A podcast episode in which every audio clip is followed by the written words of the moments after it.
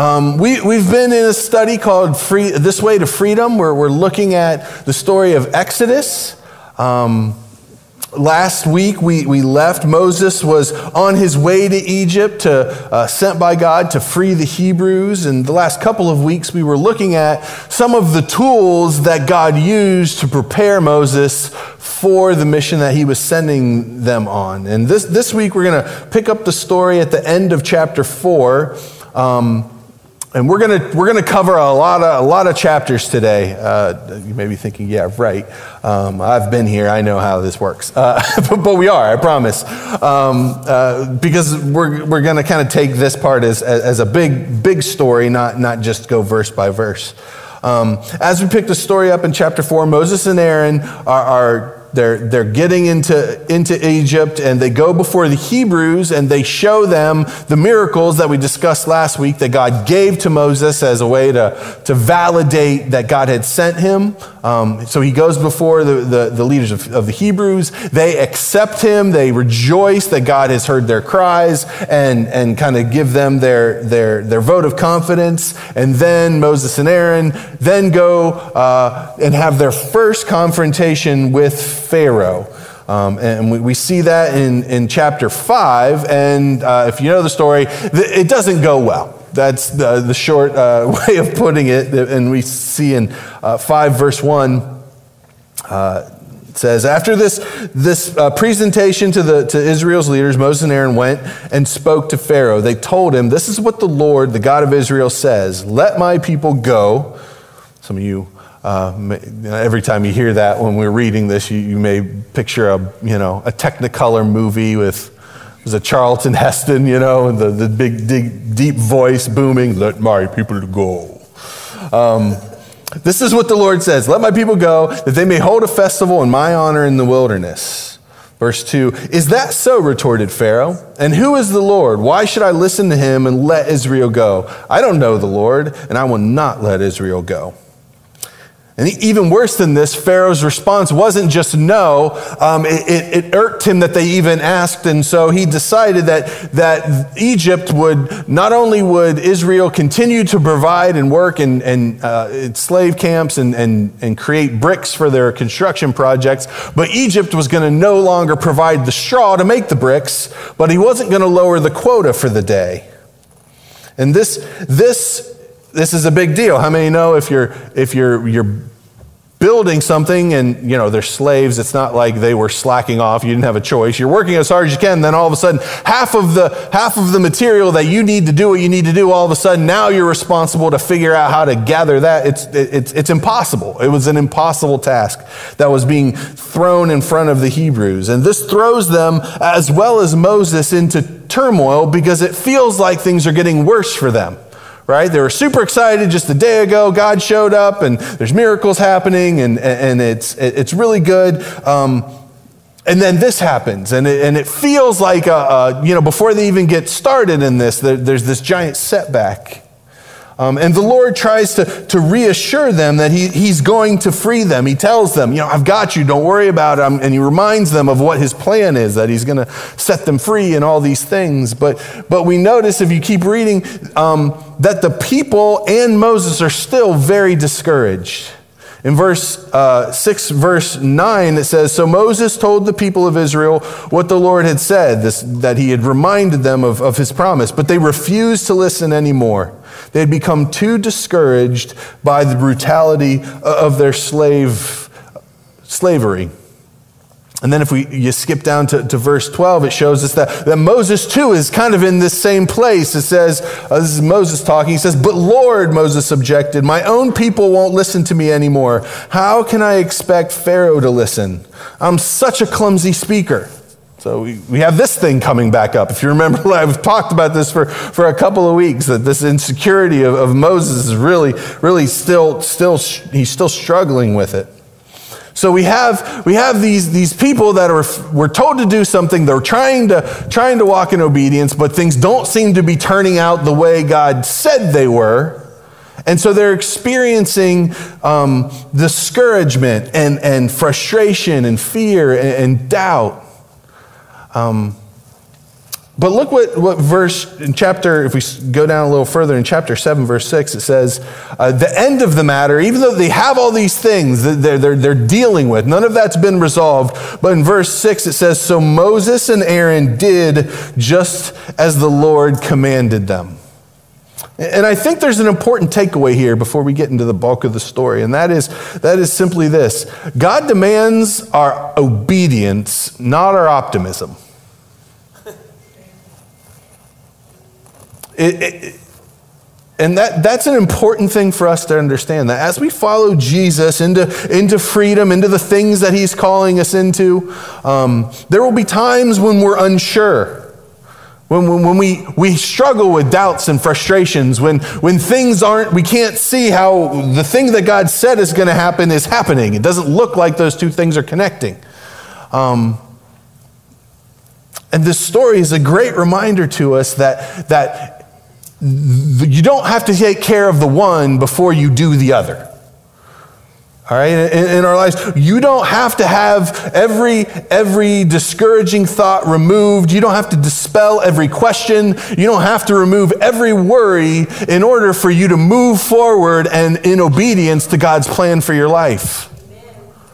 In fact, most, most of the time, much of the time, it works the other way around.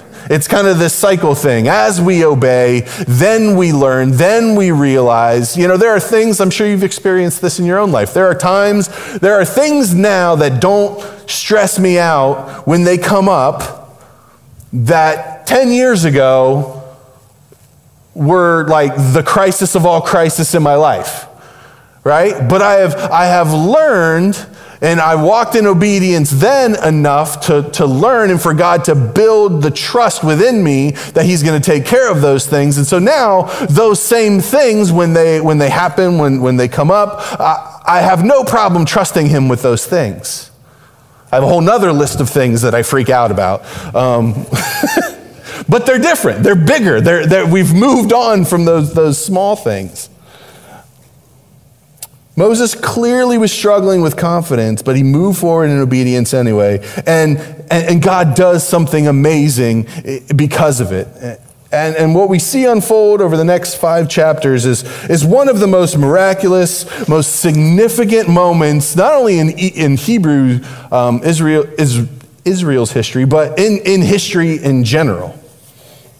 Um, but rather than uh, read through and comment on all five chapters, uh, no one would sit here that long. Uh, I want to do a flyby of this part of the story, okay? I want to. Um, briefly land on some passages that I think hold some, some takeaways for us. Um, and, and, then we'll spend the remaining of our time looking at what I think is the primary message of, of this part of the story. I, sometimes it's super valuable to go verse by verse and dig in, um, but there's also a value in kind of look, taking a step back and looking at a story as a whole. And, and this particular story, I think, I think if you don't take the step back, if you don't don't take it as a whole, if you don't see the overarching message, excuse me, um, you, you can miss the message, the essential message of the story itself. So we don't want to get stuck in the weeds. Um, and so that's, that's kind of the approach we're going to take today. Um, before we, we, we, jump in, let's, let's just in, invite the Lord. God, we, we thank you for, for your presence this morning. God, we thank you for the opportunity to be, to be reminded and, and reconnected with you um, in, in, worship and prayer. Lord, as we, as we turn to your word, may it be a, a, a light to us. May it encourage us. Would you speak to us? Would you convict us this morning of things we need convicted of? Would you, would you strengthen us in areas that we are weak? God, would you speak through your word to our hearts this morning? Amen. Amen. Okay, so we're going to jump back into the story. Um, so Moses and Aaron, they, they, they've gone to Pharaoh. It didn't go well. He, he issues this extra workload. And so then uh, Moses and Aaron, eventually they go back to Pharaoh and we have, we have the, the, the plague encounter, right? Where, where it's this constant back and forth between Moses and, and Pharaoh, where, where Moses goes, and Aaron go before Pharaoh and they tell him, God said, let my people go. And if you don't, something's going to happen, something bad's going to happen. And then Pharaoh says no, and then the bad thing happens, right?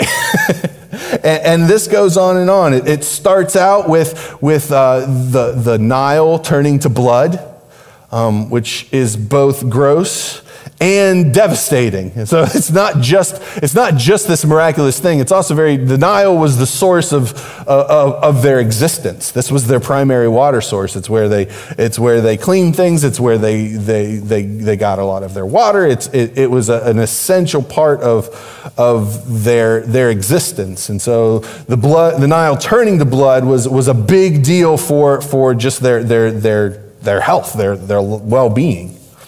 Um, that didn't work. Pharaoh, Pharaoh uh, didn't turn his, his heart back or, or, or, convince him. So, so then Moses goes back, and, and this time it's, it's a plague of frogs that, that he brings with him. And these frogs come up out of the Nile and they just infest everywhere, um, which is gross. I actually have. Um, I don't know, there may be some other people in the room who remember this. Years ago, we had a church camp at Camp McPherson which is up in, up in Mount Vernon area. And there was one year we had, we had this church camp. There was some flooding the, the kind of the week before we got there. And the, the, the entire week, the camp was infested with frogs. I mean, you, you, there was these big fields, and you'd like take a step in the field, and literally dozens, if not hundreds, of frogs would just hop all over the place. They were in the bunks. They were, I mean, they were everywhere. It was disgusting. Does anybody remember that besides me? A couple people. It was gross, and some of the some of the less mature kids uh, may have played a few rounds of frog baseball, um, but but we won't, we won't call, call them out here today. It was me. Um, so, you have these frogs, and, and, and, and, and they're gross and they're, they're all over the place, but still, Pharaoh doesn't relent. And so then, then the Lord sends gnats. And I want to land on this plague for just a minute because there's a shift. Uh, there's kind of a progression as these plagues go along, and certain things are, are, are significant in the, the, the way they, they kind of change what's going on. Um, so in, in chapter 8, verse 15, it says So Moses and Aaron did just as the Lord commanded. When Aaron raised his hand and struck the ground with his staff, gnats infested the entire land, covering the Egyptians and their animals, and all the dust in the land of Egypt turned into gnats. Gross. And, Pharaoh's magicians, here's the, here's the, the, the, the change, here's the, the, the significant part of this. The Pharaoh's magicians tried to do the same thing with their secret arts, but this time they failed. And the gnats covered everyone. Uh, every people and animals alike. Why is that significant? Because what that tells us, and if you actually read the other, the rest of the earlier accounts, you'll see, you would see, this is the first time that they failed because the magicians were able to replicate the first two plagues. Why is that significant? Because it's important. I think it's an important moment to pause and um, remind ourselves or, or, or be convinced for maybe the first time that there is such a thing as evil spirits in this world. There is such a thing as, uh, it, has got lots of different names, magic, whatever. Uh, and, and as followers of Jesus, we should have nothing to do with them. It doesn't say in this account that, that these weren't some parlor trick that these magicians were, were doing. They were, they were replicating these miracles through spiritual means.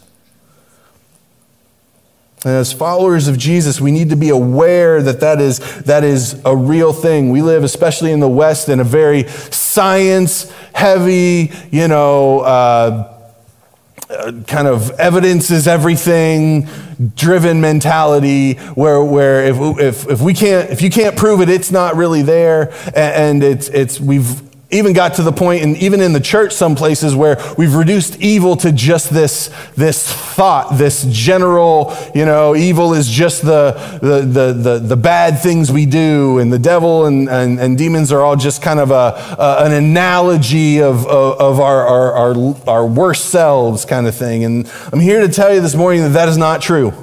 That there is, there is a spirit world, and there we have a God, a good God that has angels that serve him, and there is a part of the spirit world that is, has rejected that and is evil and is seeking to exert its influence and its power and, and mess everything up for every one of us. And I was, as I was trying to figure out how to not spend you know, spin off into a whole other series on, on this today. Um, what, what, would be a good definition? What are we talking about here uh, as far as what, what are these, the spiritual realm? What, what would be modern day um, versions of these magicians? And I would say, in general, maybe a good general definition would be any attempt to connect to the spiritual or gain spiritual power through any source other than God the Father, God the Son, and God the Holy Spirit. If that is not what we're, if in, in our activity, our belief, our actions, if, if what we're doing is not first focused on, on seeking those sources, we are seeking a source outside of them, we have stumbled into dangerous territory. This, we see this in our culture uh, a, a, lot. There's a lot of this going on, and sometimes we, we some of it we, we look at and maybe kind of chuckle and laugh and think it's silly. Some of it may, for some of us, may scare us. Um, and uh, you know anything from uh, we see uh, the rise of in, in, in uh, new age and we, we, we see these, these a lot of talismans you know crystals and um, special, you know, sage burning and all these things that, that, that we, people try and they're attaching, they're attempting to manipulate the spirit world with objects. We see this with, with rituals of, you know, Ouija boards and tarot cards, all, all these sorts of things. Um, even drugs.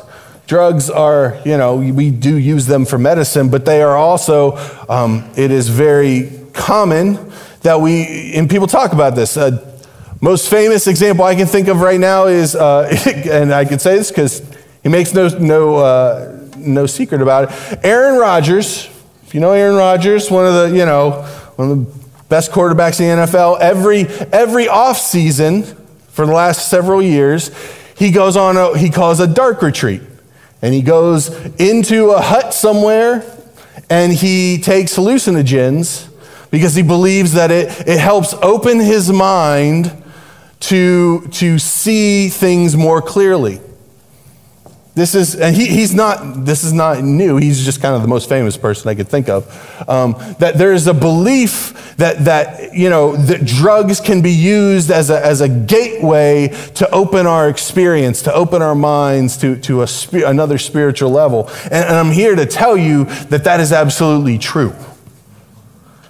See, the, the, the danger in it isn't that it's it isn't that that's not true. The danger is that it is true. Um, we see this on other examples would be, uh, you know, certain Eastern practices, yoga, not the exercise yoga where you're, you know, just stretching, but, but, but the, the, the meditative where you combine the physical, but the point of it is, is a spiritual meditative state where you're, you're you know, opening your chakras and all that stuff. That, that, that's a pursuit of a spirituality outside of a pursuit of the true God. We see a lot, even, even this idea of, and it's to some degree it, borderline at times, it's even kind of, this one's kind of creeping into to church and some, some, some theological stuff in, in, in not good ways. This, this idea of manifesting. And if you've heard this, this term talked a lot about in self-help books and, and stuff nowadays, that, that you can manifest your own destiny. You can, you can if, you, if you think the right thoughts and, and, and really put it out there into the universe, that you can manifest some, some part of your life. This is a dangerous thing, and Christians should have no part of it. You can't manifest your destiny. Your, your role as a follower of Jesus is submit to Him and His destiny for your life. We see this, uh, Paul, and this is not new. This has been happening since, since Old Testament times, we see it, and Paul has to deal with it in the New Testament. In 1 Corinthians chapter 10, uh, Paul writes, What am I trying to say? Am I saying that food offered to idols has some significance or that idols are real gods? No, uh, not at all. I am saying that these sacrifices are offered to demons, not God, and I don't want you to participate with demons.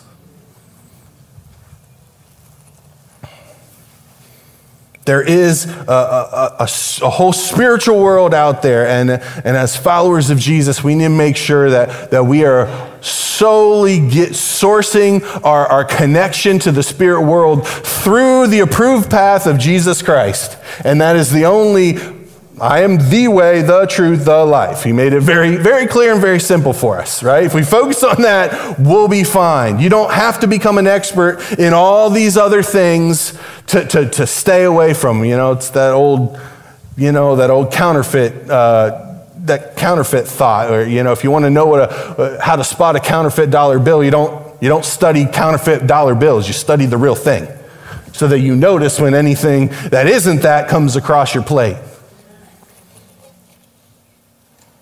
It's important that we understand that. So that's the gnats. but that didn't work, right? The gnats didn't work. Pharaoh Pharaoh says, says no. When at this point, and we're not going to go into each one what the exact reaction is, but also part of these, uh, by this time, Pharaoh's starting to, to get waffly. So he'll say, Yes, you can go. And then as soon as the plague would go away, then, then he says, Oh, never mind. I'm keeping you right here. Um, it's kind of going, just starts waffling back and forth. Um, so we move on to the next one, and that is the flies. Exodus 8:20 says, "Then, then the Lord uh, told Moses, Get up early in the morning and stand in Pharaoh's, in Pharaoh's way as he goes down to the river." Say to him, This is what the Lord says Let my people go so you can, so you can worship me. If, if you refuse, I will send swarms of flies on you, your officials, your people, and all the house. And the Egyptian homes will be filled with flies, and the ground will be covered with them. But here's the kind of the crucial point of this one. But this, this time I will spare the region of Goshen where my people live. No flies will be found there, and then you will know that I am the Lord and I am present even in the heart of your land. The plagues up till this point had affected everybody. And that's the, the, the significant kind of change in the story in this one is that, that up until this point, all of this stuff had affected everybody. And, and the, I think the lesson for us to uh, take from this is that when the Lord leads us into freedom, things may get uncomfortable or even painful first. This was not just all happening to the Egyptians up, up until this point. And we need to accept the fact that we, we, when we pursue freedom, when God starts doing stuff in our life, when He starts confronting the evil in us to set us free, um, there's going to be uncomfortable moments. There's going to be pain. There's going to be collateral damage that we, that we have to deal with. But the story also shows that God sets limits that God sets limits. He, he, he, he let them experience for whatever reason in his sovereign discernment. He decided the first, that first set that they were all going to experience together. But here's where he draws the line and says, no, this, this, this shall, ye shall not pass. The rest of this stuff is just going to be about you Egyptians and I'm going to protect my people from this part of it. God sets limits. We can, we can trust in that fact that, that yes, things may get, may get painful, they may get awkward, they get uncertain, but God has a, has a limit of, of, of what He knows that, that you can handle and that he, he is going to make sure that, that you stay protected from true damage, permanent damage. So that's the flies. And then, then we have the, the, the death of the death of lion. We're going to kind of fly through the rest of these and kind of look at the rest of these as kind of a bigger chunk. Um, but the, the next uh, plague was the death of livestock. And can you imagine just the stench and the, the economic loss and the, the, the food crisis that this created? Um, then he sends boils and, you know, itchy painful boils on everybody, finally, there, or er, next, there's, and seventh was hail. He sends hail that destroys crops and houses. Remember, this is, this is not modern construction. Hail, hail would have decimated much of what they had. It would have taken out roofs, taken out people, it would have taken out crops. And then what that didn't that didn't take out, then you have a swarm of locusts. And locusts, if, if, you know, you know, if you're familiar, they, they eat a ton and they just come in and they just, they just wipe out the, the food supply. And then after that, there's, there's a darkness that, that covers the area. And then finally, there is the death of the firstborn. We can read that part of it in, in uh, chapter 12, verse 29. It says, and, then, and that night at midnight, the Lord struck down all the firstborn sons in the land of Egypt. From the firstborn son of Pharaoh, who sat on his throne, to the firstborn son of the prisoner in the dungeon, even the firstborn of their livestock was killed. Pharaoh and all his officials and all the people of Egypt woke up during the night with loud wailing was heard throughout the land of Egypt. There was not a single house where someone had not died. Pharaoh sent for Moses and Aaron during the night and said, Get out he ordered, Leave my people, take the rest of the Israelites with you, go and worship the Lord as you have requested. Take your flocks, take your herds, as soon and as, as you said, and be gone. But bless me as you leave. All the Egyptians urged the people of Israel to get out of, of the land as quickly as possible, for they thought, We're all going to die. The Israelites took their, their bread dough before the yeast was added. They wrapped their, their kneading boards in their cloaks and carried them on their shoulders. And the people of Israel did as Moses had instructed. They asked the Egyptians for clothing and articles of silver and gold. And the Lord caused the Egyptians to look favorably on the Israelites and gave them whatever they asked for. They stripped the Egyptians of their wealth. And that night, the people of Israel left Ramses and started for Succoth, where uh, there were about 600,000 men, plus women and children. So we finally, this final blow finally does what God said it's going to do, and it sets people free, and it happens just, just the way He says it. Not only are they free, but they are told to go. And not only are they told to go, they're going with, with the wealth of Egypt. And we see in this that God accomplishes two of his kind of three primary um, goals here. First is he frees the Hebrews with wealth. Right? These were slaves. They didn't have much, and they're gonna, he's sending them to start a new nation. So they needed a stockpile to do that with. So he, he frees them. He, he, he gives them the wealth of Egypt. And then simultaneously, these, uh, these plagues had a, a practical application in, in, in that it crippled the Egyptian power base. Because by the time all these plagues are done, their economy is in ruins, their food supply is all jacked up, their, their workload, their, their, just their, their population has been uh, severely crippled. Every part of the power that was Egypt is now in a mess which was, which we, I think we talked about this a week or two ago, um, which was super important moving forward because up until this point, the, the place that God was sending them to was still under Egyptian authority in, in, in a lot of ways. And so, not only does God free them and give them the wealth to set up, He cripples Egypt in a way that stops them from being able to come back and exert power on them while they develop as a nation. God knows what he's doing with his plans.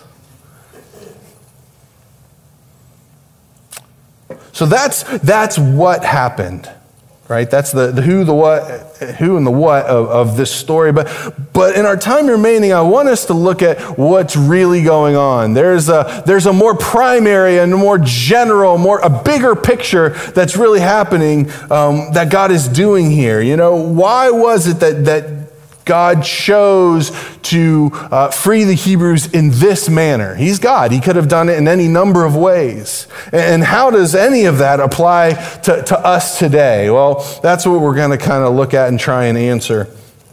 In our last m- minutes here. Um, and, and, it's easy to look at this story as, as a story about a bad guy, this bad ruler who wouldn't do what God told him.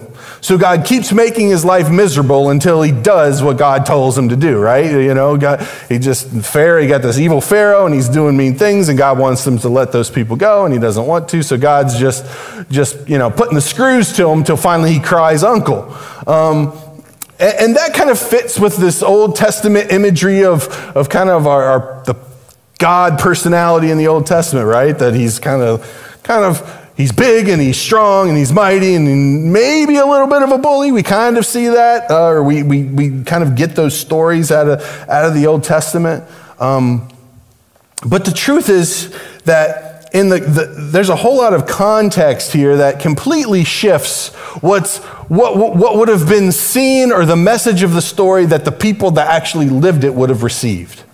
There's a whole lot else going on. And, and one way to understand that is to simply say that um, God is, in the plagues, what we see is a very thorough answer to Pharaoh's initial question. All right, if you remember back in, in Exodus chapter 5, when, when Moses first goes to Israel, or first goes to Pharaoh, um, well, we'll just read it again. After he, pre- uh, he pre- presents to the Israel's leaders, Moses and Aaron went before Pharaoh.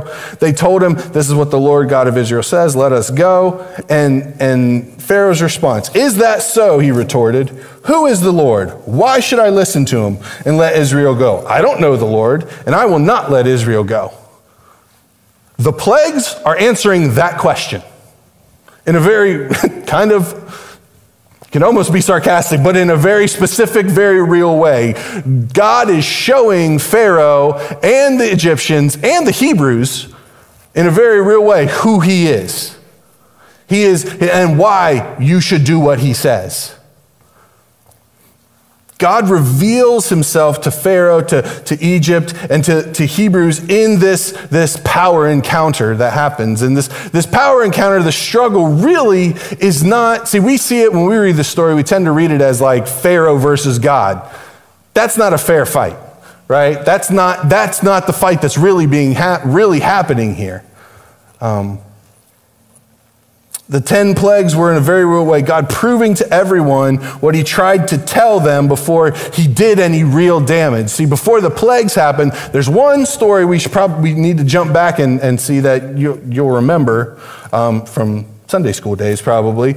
Um, in chapter 7, verse 10, this is right before the plagues happen, right? The first kind of encounter that, that Moses has with Pharaoh, it, it, we find in verse 10 says, Moses and Aaron went to Pharaoh and did what the Lord commanded him. Aaron threw down his staff before Pharaoh and his, his officials, and it became a serpent. You remember this? And then, then the Pharaoh calls his own wise men and sorcerers, and these Egyptian magicians did the same thing with their magic. They threw down their staffs, which also became serpents. But then Aaron's staff swallowed up their staffs.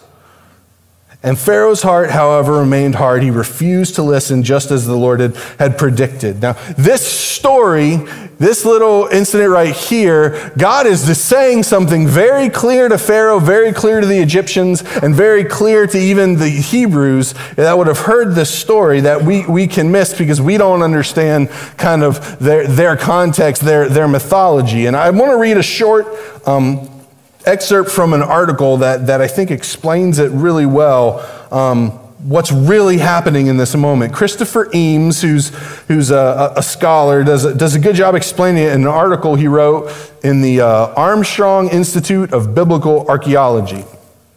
And he, he's going to explain to us what this, what's really going on in this story.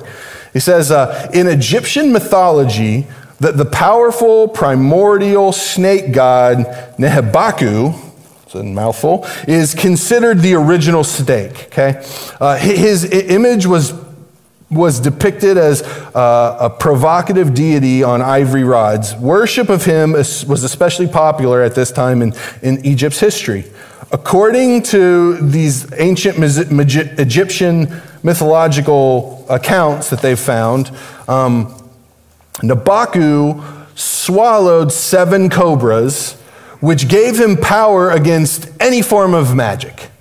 So, so this Nabaku was a god that in their mythology swall- was a snake god that swallowed all these other snake gods that gave him power um, that, against any form of magic. The Hebrew snake swallowing the Egyptian snakes in the name of the God of Israel would have been a startling display, display of supremacy. Nabaku uh, was also a central god to, to the Egyptian afterlife. Um, he, was the, he had the job to reunite the dead with their living soul.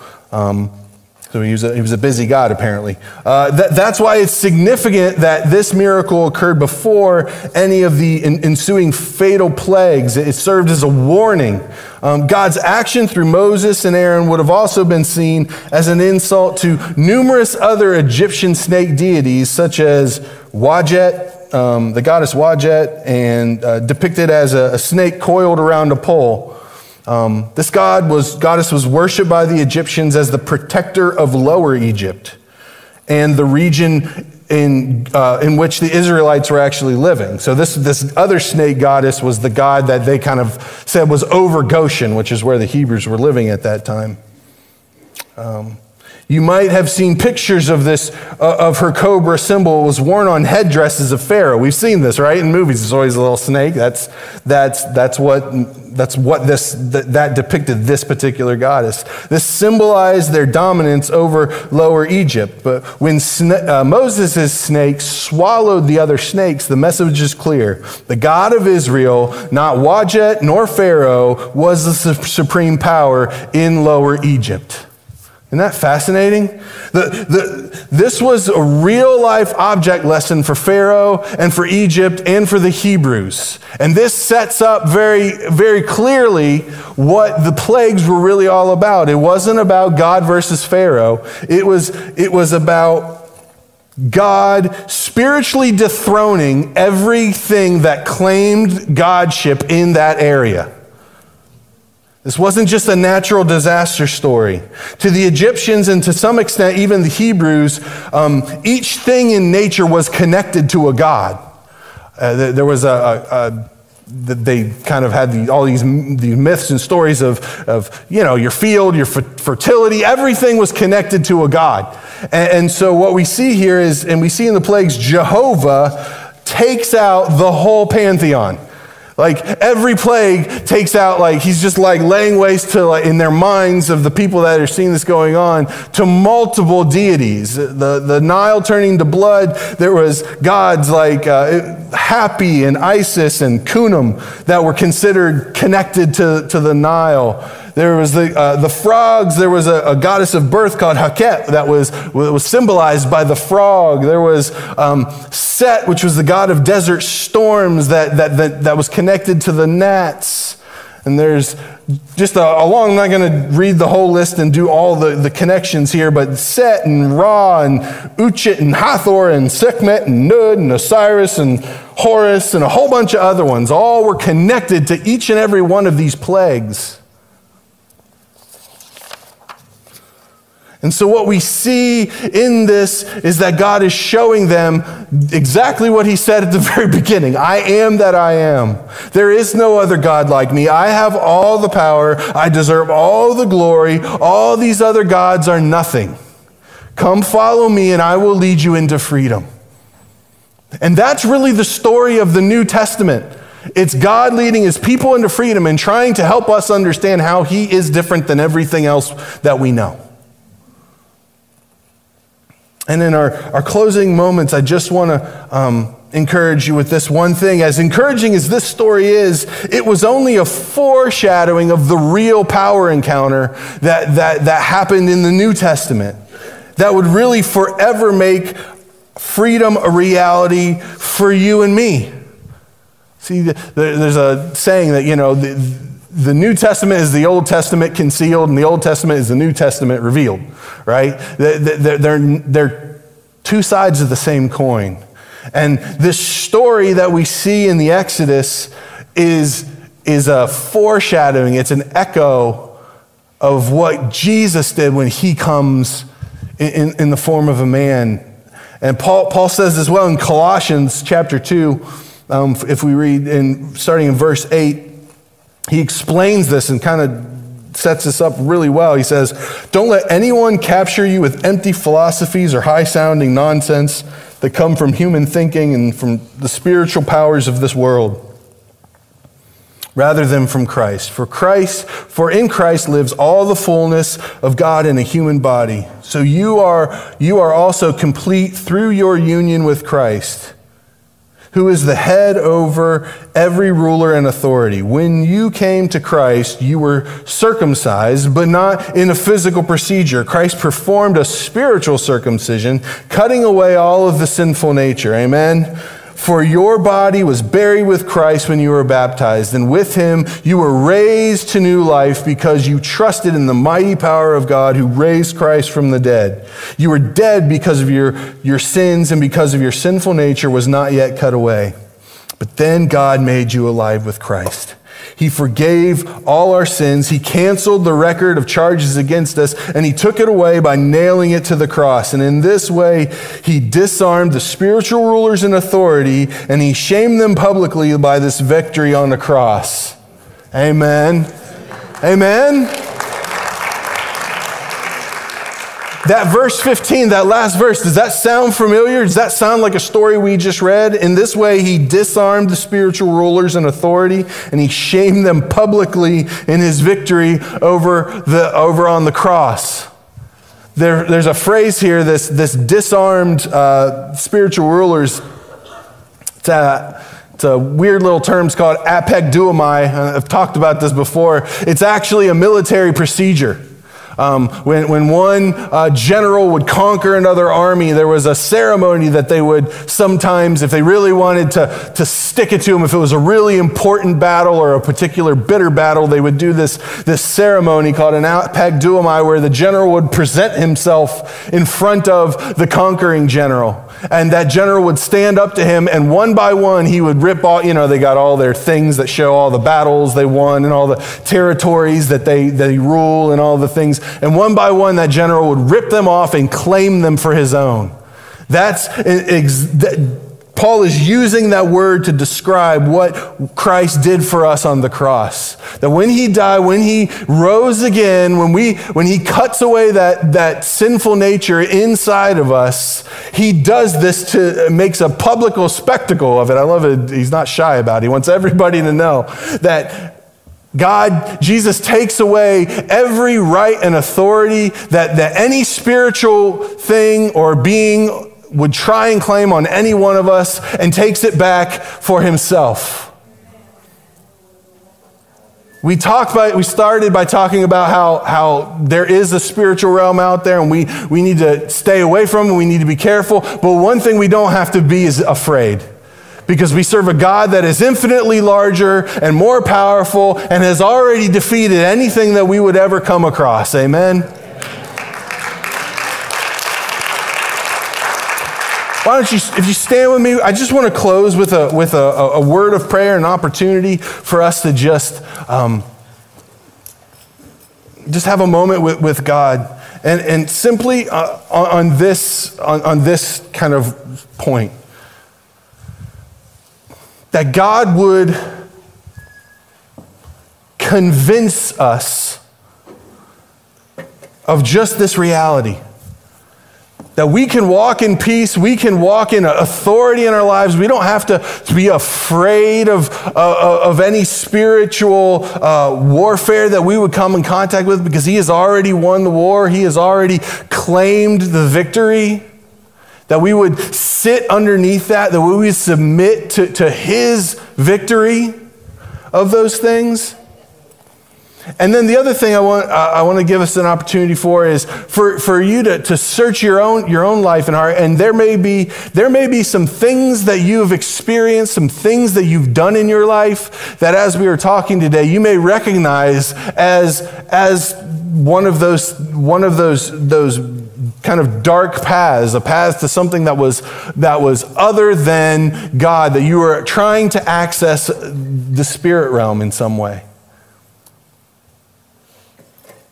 And I'll, we'll just start start with that. Is, and if there is, if there's, if you, in your past you, you maybe you you um, dabbled in, in New Age or one of these, you know, Eastern religions or got into, got into to, um, Ouija boards or psychics or any of that sort of stuff, or any other thing, like I said, any other path that you tried to access the spiritual realm without, and, and God, the God of the Bible, Jesus, wasn't, wasn't a part of that, wasn't the, wasn't the, the gate you were traveling through.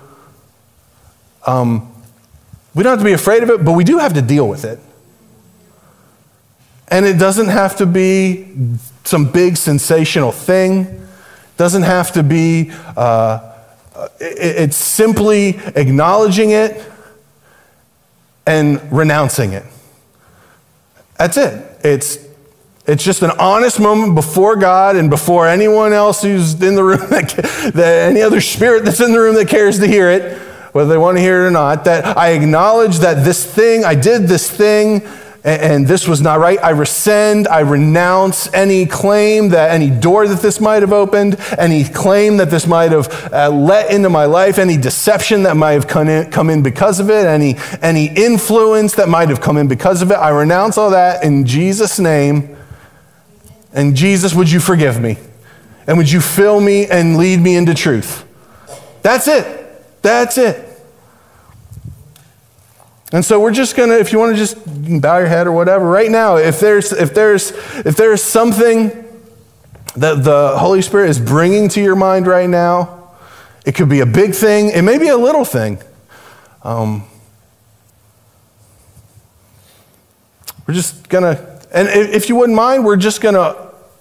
Um, let's do it this way. I'm just going to pr- kind of do a, a, prayer and just, if, if, everybody would just pray this after me, um, uh, that would, I think we can just encourage each other that way. And um, even if you don't have something specific in mind, um, I think it can be a, an encouragement. So um, if you would just, especially if you have something that, on your heart that you, that you feel you need to, you need to let go of, just, um, just repeat after me. Say, Father, you are the one true God.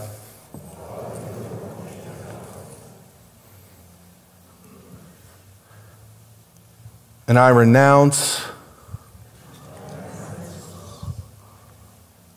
all other gates that I have opened.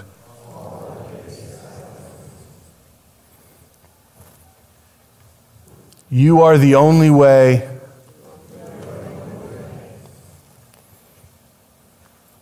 Would you shut all other influences?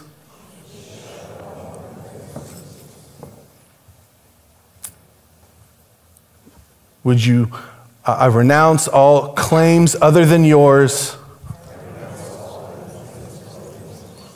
to every part of my soul,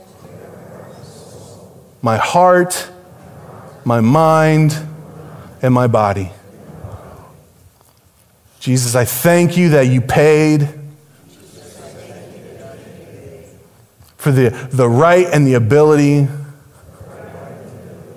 and the power to claim my life, and I freely give it to you.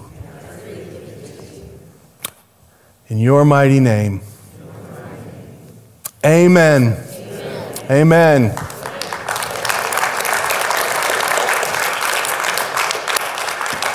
God bless you guys. We will see you next week.